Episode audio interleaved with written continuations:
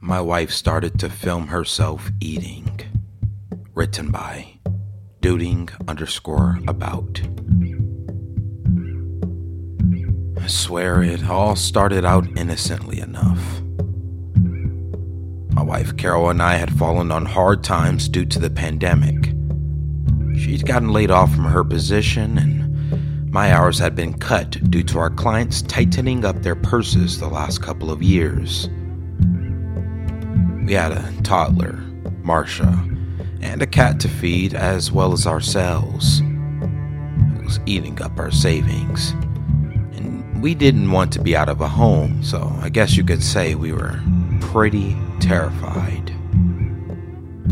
One night, while we were sitting at home, she had, at least I thought, jokingly talked about creating an OnlyFans.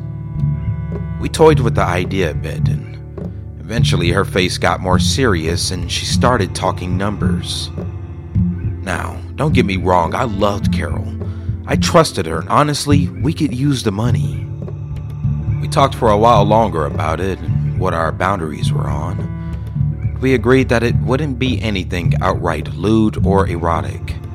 And she suggested the idea of eating in front of a camera. Apparently, it's a thing. Whatever, I guess. I agreed. It seemed harmless enough. At least it started out harmless. We set up a camera in our spare office, facing the desk. And every other night, she would order takeout and eat in there while filming. She would post it wherever online. And things carried on normally like this for a couple of months. She'd order our food, stuff herself in another room, while we ate at the dinner table. I'll admit it, the money was good. Good enough that it actually surpassed what she would have been making working a normal job.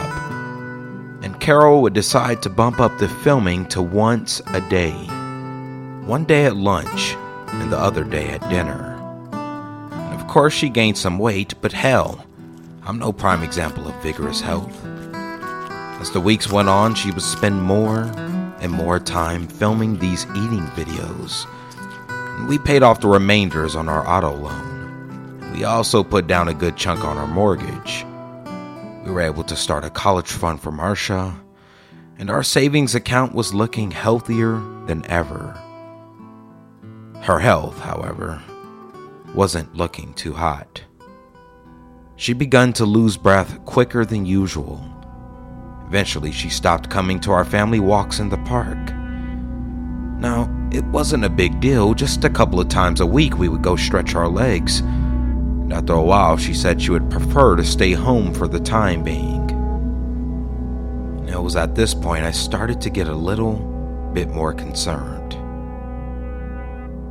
No amount of money is worth throwing away your health. Even our insurance would cover whatever came up. And I remember talking to her about it that maybe she should slow down with her project and maybe even cut it off entirely. But she was furious with me.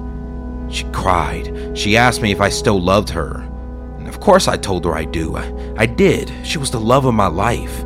She'd given us our beautiful daughter.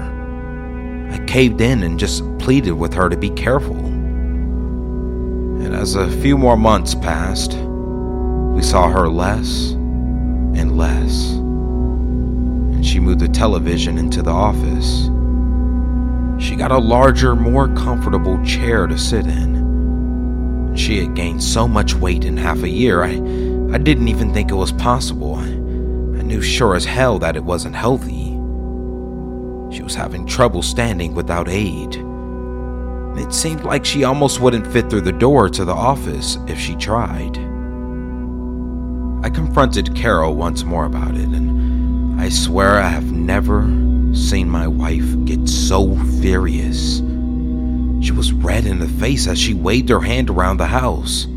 Keep your goddamn nose out of my business! This entire house and you are being paid for by my work. If you don't support me here, then I will find someone who does.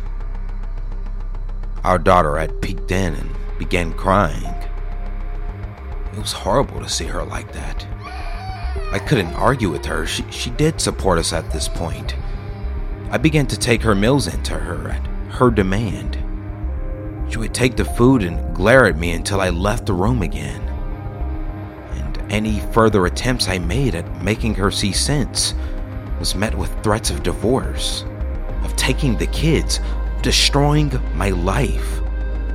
I guess I justified myself in being part of this. At least the rest of us were comfortable. Money was not an issue to us anymore, and that particular nightmare is not one I ever want to revisit. I used to think financial troubles were the worst kind of nightmare I'd ever face. And honestly, they're still up there. A year passed and her mood got worse and worse. And Carol got more and more obsessed with her followers. I never thought I would describe my wife as looking monstrous, but it almost seemed as if her limbs had begun to shrink. Her arms and legs looked like tiny, useless attachments to her mass. Her neck had fattened to the point that it looked like her head was attached directly to her massive torso, and her mouth seemed much wider than before, and she was almost always sweating.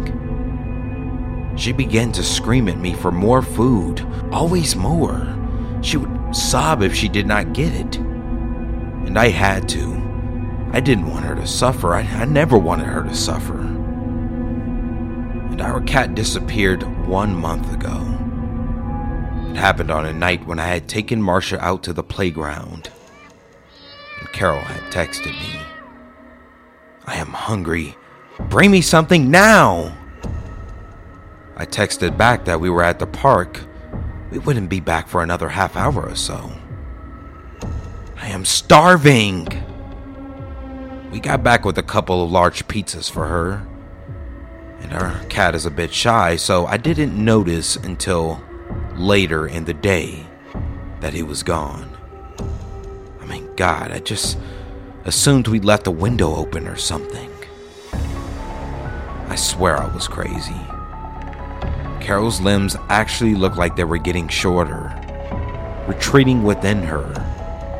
She did not look like my wife. Maybe it wasn't my wife. The next week, I was looking through our accounts for the first time in a while, and her deposits had stopped a month ago. She didn't listen to anything I say. I told her she needed to see a doctor. She couldn't stand up. I began to cut back on how much food I would bring into her, but it didn't seem to halt her growth, which was noticeable on the daily now. All it did was enrage her. She would get red, her face contorted into a snarl, spit flying from her wide mouth, and she would point a shriveled and trophied arm and scream curses, her eyes beady and full of fury, recessed into her massive head. Her hair had begun to fall out. And I was so fucking terrified. I couldn't go in and feed her that last day. I could hear her screaming. And then she called for her daughter. And Marcia went in. And Marcia did not come out. I got worried, so I opened the door. And I saw Marcia's foot laying at the base of the monster that used to be my wife. She ate my fucking. She my daughter. Oh God, she ate my daughter. When I saw it, I couldn't move for what felt like hours, but I know it wasn't. The monster saw my look of horror, and I don't know what happened. I just saw the monster move for the first time since it consumed my wife I don't know how many months ago. It heaved itself off its perch. It almost seemed to slither, drag itself towards the door. And it couldn't fit through the door frame. It pressed hard against it, and oh my god, I couldn't move. The doorframe of the office began to creak horribly and bulge outwards before I came to. I ran. I got in the car and I drove. And thankfully, I'm out now. Oh my god. My daughter. What happened to my wife? What have I done?